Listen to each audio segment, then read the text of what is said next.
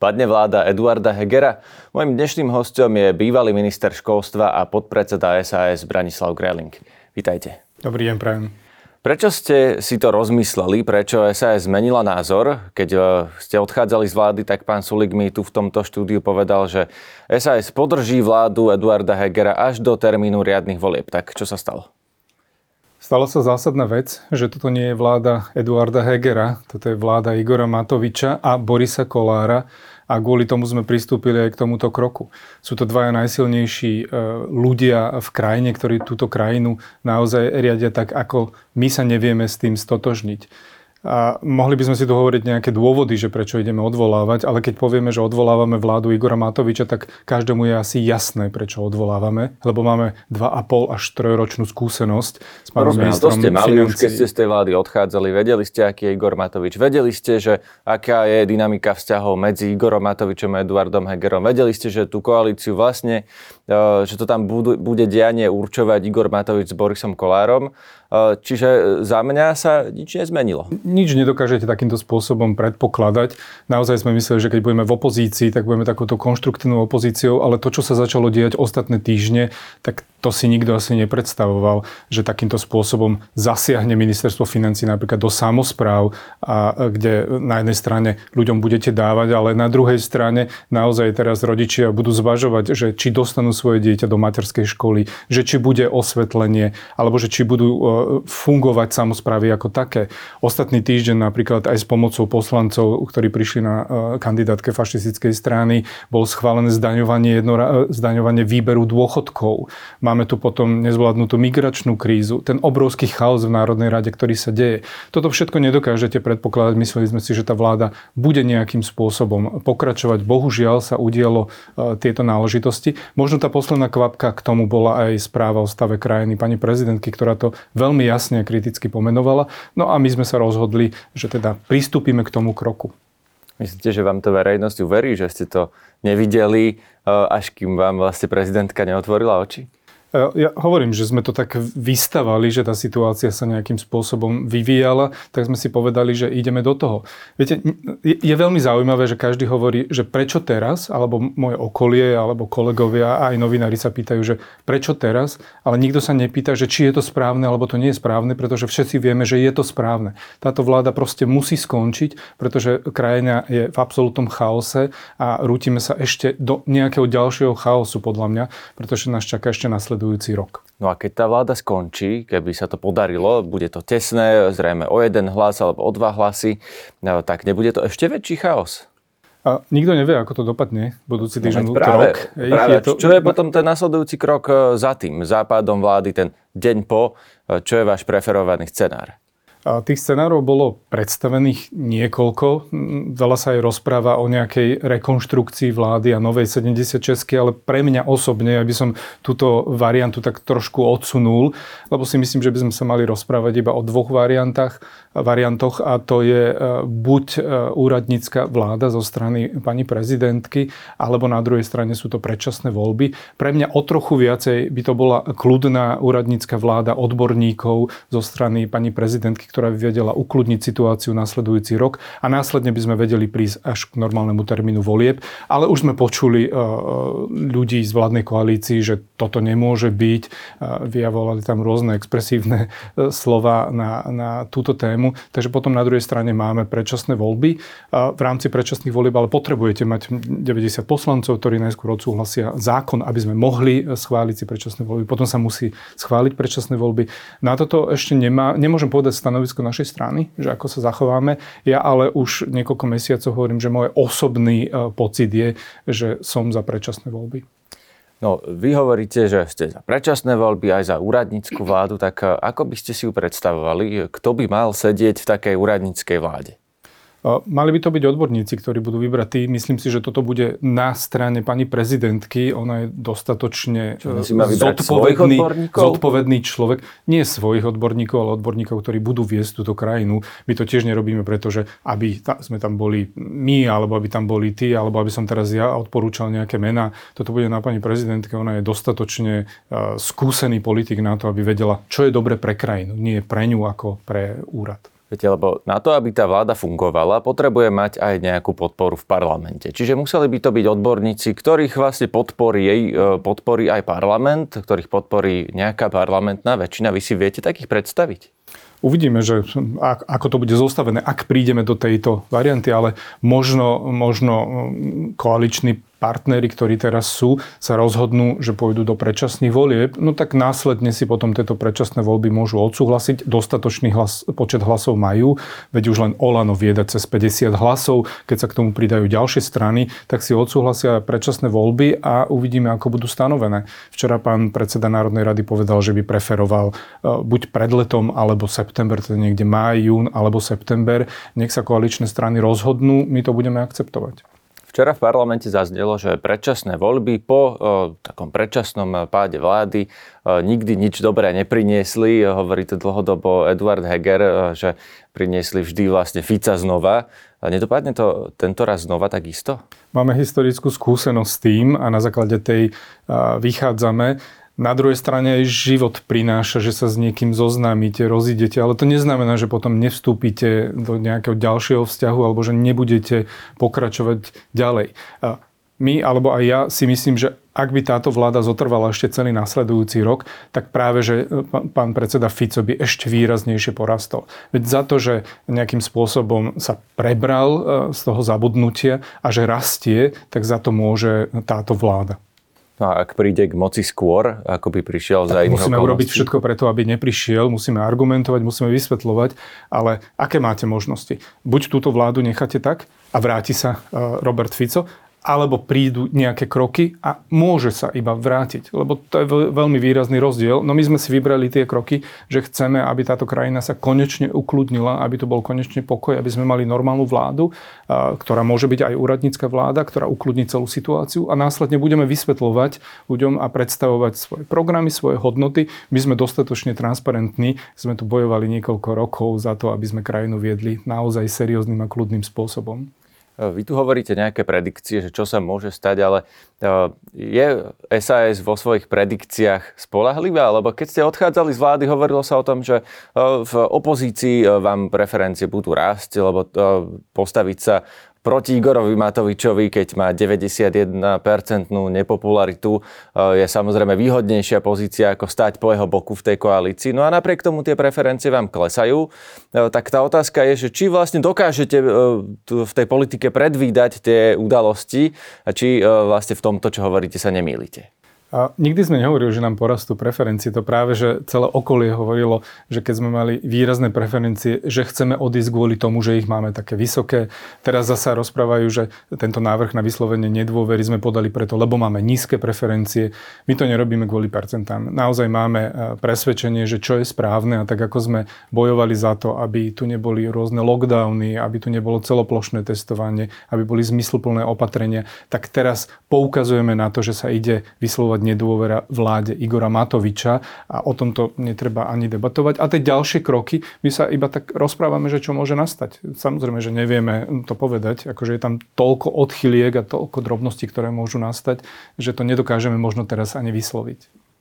Váš predseda hovorí aj o rekonštrukcii vlády. Vy ste mi síce povedali, že vaša osobne preferovaná možnosť to nie je, že vy ste buď za voľby alebo úradnícku vládu, ale to vlastne nie je vo vašich rukách. No to rozhodne niekto iný. Buď pani prezidentka alebo parlament. Keď Richard Sulik hovorí o rekonštrukcii vlády, čo ty myslí? Lebo včera v parlamente povedal, že SAS sa do vlády už nevráti. Mm-hmm a zároveň... To je veľmi dôležité. Zároveň, že by nemali vládnuť e, Igor Matovič a Boris Kolár. No tak ja sa pýtam, kto by mal potom byť v tej zrekonštruovanej vláde, keď nie tí, ktorí tam sú, ani tí, ktorí tam nie sú. Ale my sme rozprávali o možnostiach, ktoré môžu nastať. Média sa chytili tejto jednej, ale my nevieme, ako to bude. Ja vám neviem teraz vysloviť, že s čím príde nejaký nový potenciálny premiér, ktorý dostane to poverenie, že či pán Heger bude mať toľko síly. Momentálne som sa usmiel, prepačte, lebo máme nejakú historickú skúsenosť tiež s ním, že či príde a povie, že toto je nová vláda. Ja som sa rozhodol, že odvolávam, ja neviem, pána Matoviča, pána Mikulca, pána Karasa a že toto je moja ponuka a že podporíte takúto vládu a budú tam nejakí ďalší odborníci, tak ako prezentovali odborníkov na iných ministerstvách. Naozaj momentálne sa môžeme iba rozprávať. Ja si myslím, že asi by sme mali počkať do toho útorka 11. hodiny, čo bude teda najzaujímavejšie hlasovanie. počkajte, ešte tu vás zastavím, že akú vládu Eduarda Hegera by ste teda dokázali podporiť? Nie, nie, so mňou túto tému nerozoberajte, lebo ja som povedal, že toto chcem tak odsunúť. Ja sa budem rozprávať o tých dvoch možnostiach a to je o vláde, ktorá by prišla v rámci úradníckej vlády, alebo potom za mňa osobne to budú predčasné voľby. Ak by k tomuto prišlo, tak sa budeme rozprávať u nás na, u nás na klube a uvidíme, aké padne stanovisko. Ale už dopredu hovorím, že bez nás úplne v kľude a v pohode si uh, oni schvália uh, predčasné voľby, môžu do nich ísť a my sa potom prispôsobíme. Lebo tých alternatív, že z koho môže e, Eduard Heger tú vládu poskladať tak, aby mala v parlamente podporu, zase nie až tak veľa. Čo tam, e, keď tam e, zaangažuje Tarabovcov a bude pán Taraba ministrom spravodlivosti napríklad, tak... Preto som povedal, že nechoďme v tejto téme ďalej, lebo ja osobne si ju neviem predstaviť nejakým spôsobom. No, veď to, že to ťažké si to predstaviť, ale naznačili ste, že SAS bude o tom rokovať, čiže vy teoreticky a nemyslím vy osobne, ale vaša strana, je ochotná podporiť nejakú inú vládu Eduarda Hegera, ako je táto? Ale viete, už máme tu skúsenosť, že eh, môže, môže byť množstvo rôznych variant a vy nemôžete na začiatku povedať, že všetkých týchto piatich variant tieto štyri nebudete akceptovať a chcete iba túto jednu, lebo tým spôsobom budeme ubližovať Slovensku a budeme ubližovať krajine. Preto vyslovujeme všetky varianty a uvidíme, že čo z toho vzíde. Počkajme si ten útorok, počkajme si na kroky vládnej koalície, ktoré bude následne robiť, ak by vláda mala vyslovenú nedôveru a následne budeme na to odpovedať a reagovať aj my. Momentálne naozaj je veľmi náročné a ťažké povedať, že toto áno a toto nie definitívnym spôsobom, lebo neviete, čo nastane. Rozumiem, nevieme, čo bude v ten útorok špekulujeme, vlastne celý čas sa vás pýtam na to, že či vidíte za ten roh, to, to bol účel tých otázok. Mm-hmm. No ale Richard Sulik e, sa vyjadril v rozhovore pre televíziu za tento týždeň, že on si nemyslí, že tá vláda padne, e, lebo tam to bude o jeden, dva hlasy.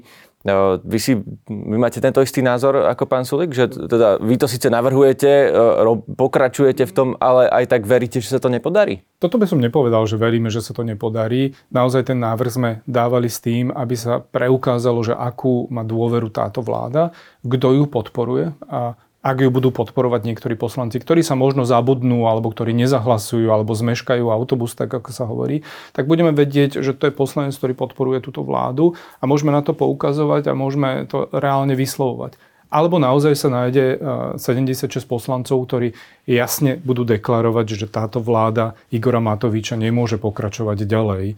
A ide o to, aby sme vedeli, ako budeme pokračovať nasledujúci rok.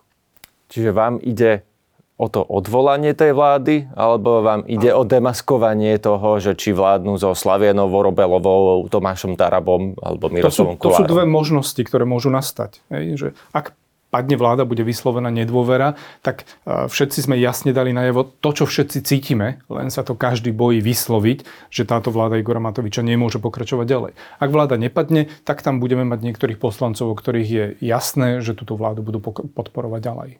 Igor Matovič e, hovorí o progresívnom puči, a teda nielen on, ale aj Milan, Milan Krajniak napríklad, e, ktorí tvrdia, že to je vlastne, vy to pečiete s prezidentkou a chcete tú úradnícku vládu. Vy ste to nakoniec aj pripustili, že to chcete.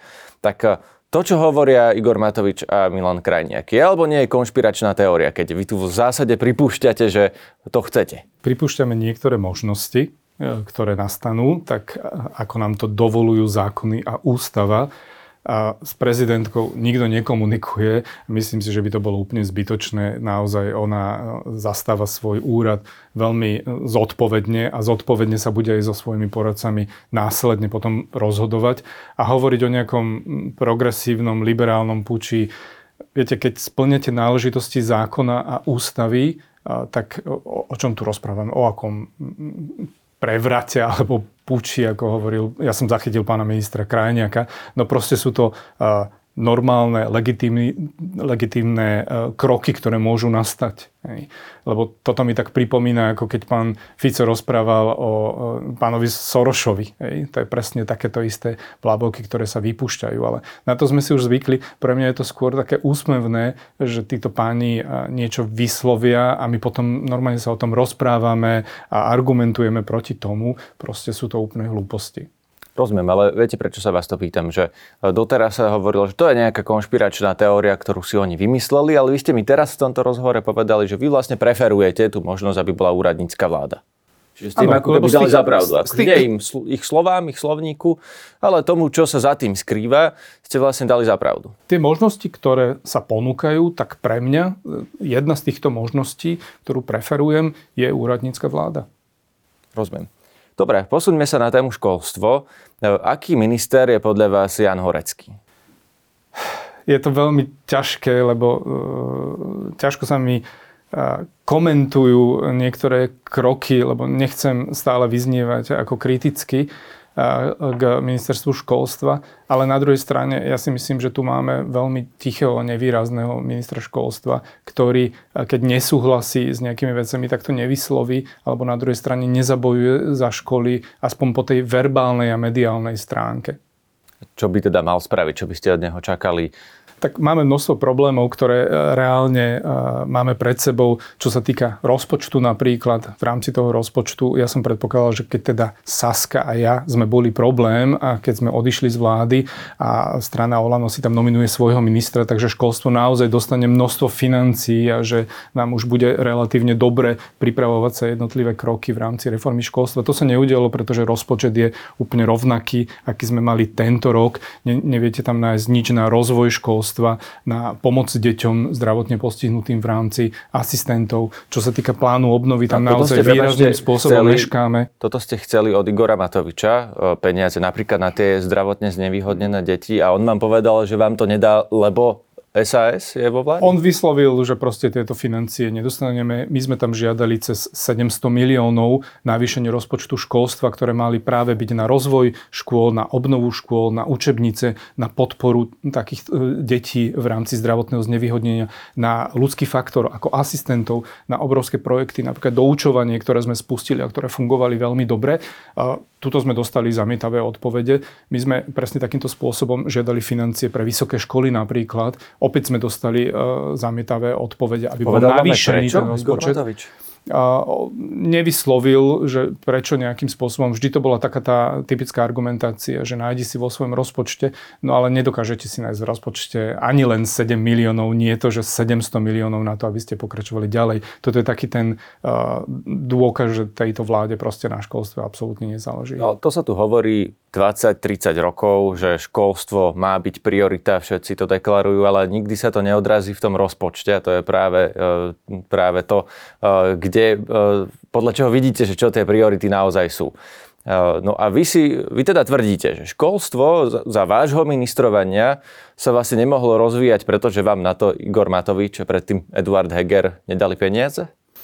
Uh, Áno, je to tak, že školstvo sa nemohlo rozvíjať, lebo sme nedostali finančné prostriedky, ale aj napriek tomu sme ich hľadali a snažili sme sa zefektívniť množstvo krokov, získať rôzne bonusy v rámci jednotlivých zmluv, ktoré sme následne používali. A to boli všetky tie projekty, ktoré sme realizovali na obnovu škôl, na rôzne, rôzne ďalšie, ďalšie projekty ako učebnice a tak ďalej a doučovanie a tak ďalej. Ja som veľmi rád, že sa nám podarilo pripraviť aj veľmi dobré dobrý a finančne výrazne podporený plán obnovy, kde sme čerpali množstvo financií. Teraz sa to zastavilo. Od septembra v podstate sa neplnia jednotlivé pravidlá, jednotlivé úlohy.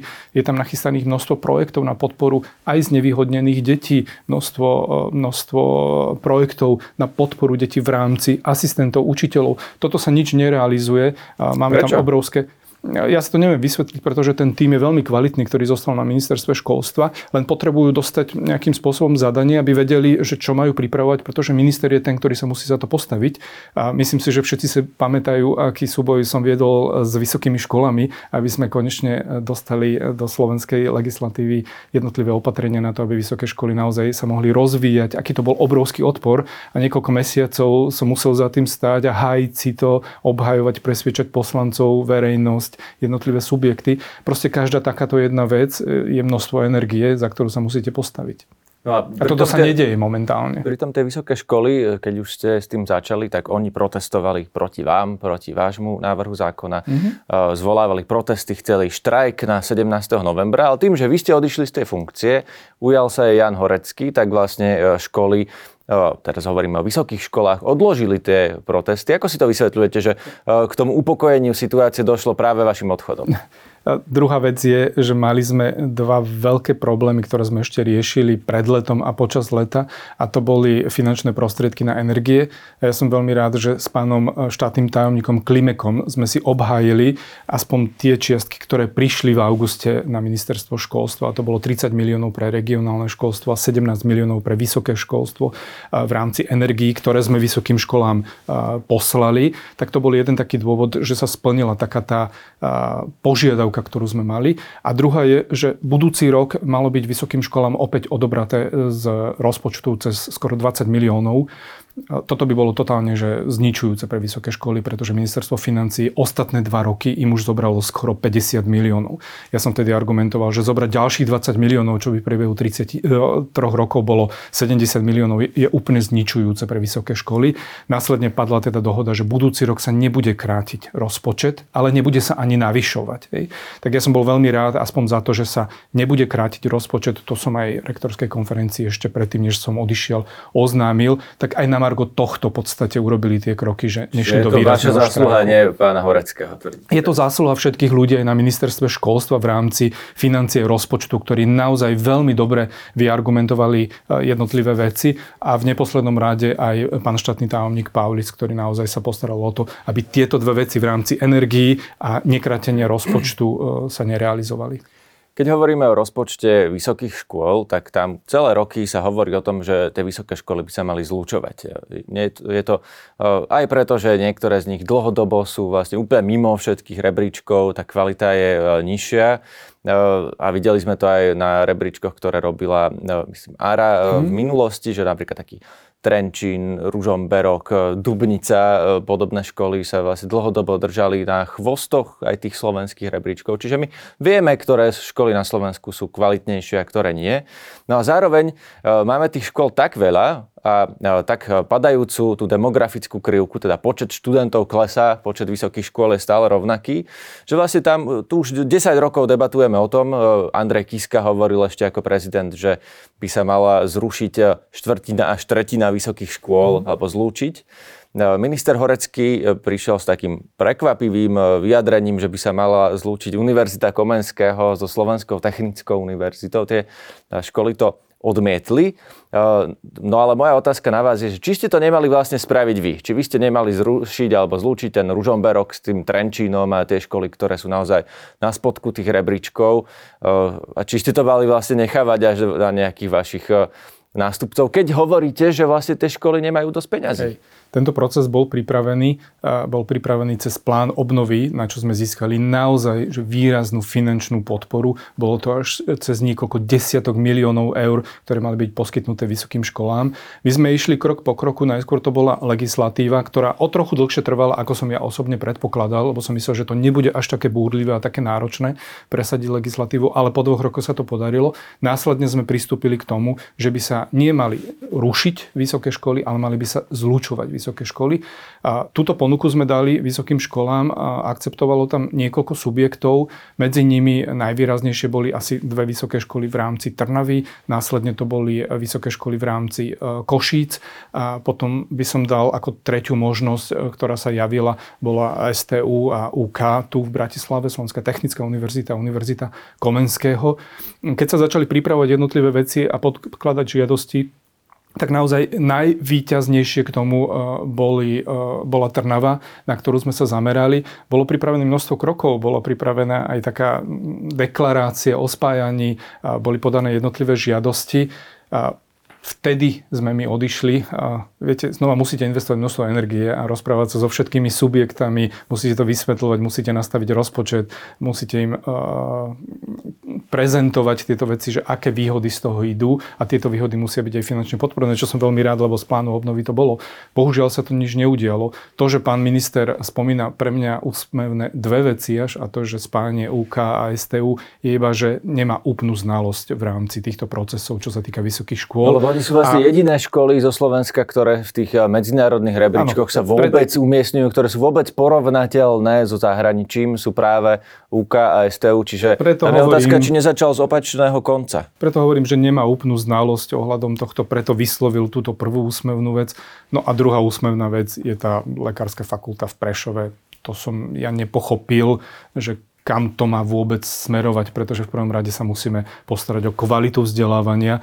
A už aj e, ten nezmyselný nápad o 500 e, nových študentov, nezmyselný nápad pána ministra financí, aby sme navýšili o 500 nových študentov na lekárskej fakulty, sa nedá zrealizovať, pretože na to nemáte kapacity, či už priestorové, alebo tie najdôležitejšie, a to sú ľudia, ktorí budú vyučovať. No počkajte, ale tu sa hovorí o tom, že vlastne nemáme naberať toľkých zahraničných študentov, mm. lebo vieme, že medicínu na Slovensku študujú ľudia z ano. Norska, Nemecka, Islandu, Grécka, e, mnohých krajín, kde sa vlastne tí študenti nedostali na medicínu v tých krajinách, tak ju študujú u nás. Uh-huh. A naše školy e, ich chcú, ano. lebo tí ľudia ale... platia za štúdium. Čiže ano. ten priestor tam je, tie kapacity tam sú, akurát tie školy ich využívajú preto, aby získali Takže peniaze. chcete vymeniť iba tých no, študentov? Nie, nie ja, to, ale to hovorí na, ten návrh, hej, ten návrh bolo, že vymeniť študentov. A pred niekoľkými rokmi sa naštartovalo to, že bol navýšený o 100 študentov v rámci lekárskych fakult, ktoré boli financované. Keď sme my prišli do vlády a tieto financie sme nemali v rozpočte, tak spoločne s pánom ministrom Lengvarským sme žiadali ministerstvo financí, aby nám poskytlo tieto finančné prostriedky na týchto 100 študentov, pretože vysoké školy ich nemajú z čoho platiť.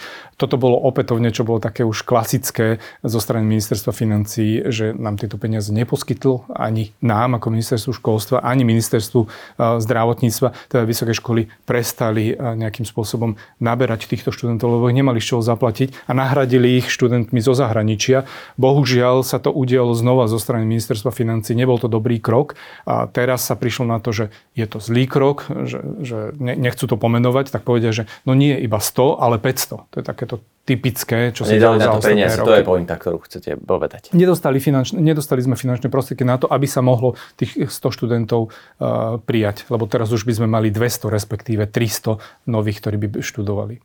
Ďakujeme veľmi pekne za rozhovor. Ďakujem, pekný deň prajem.